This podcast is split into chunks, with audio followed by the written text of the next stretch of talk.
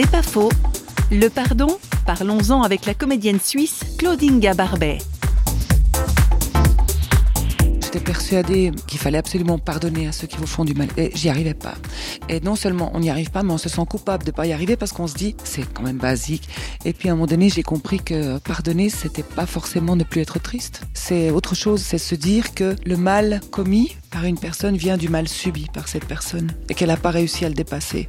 Et à partir du moment où on arrive à intégrer cette notion-là, de mal commis par quelqu'un qui n'a pas dépassé le mal subi. Tout devient plus facile, plus léger. On n'est plus dans la haine, on n'est plus dans le jugement, à soi-même des fois quand même un petit peu. C'est plus facile de vivre ça avec les autres qu'avec soi-même. Ça donne une plus grande légèreté, ça donne un regard différent sur le monde. En cela, j'ai beaucoup changé.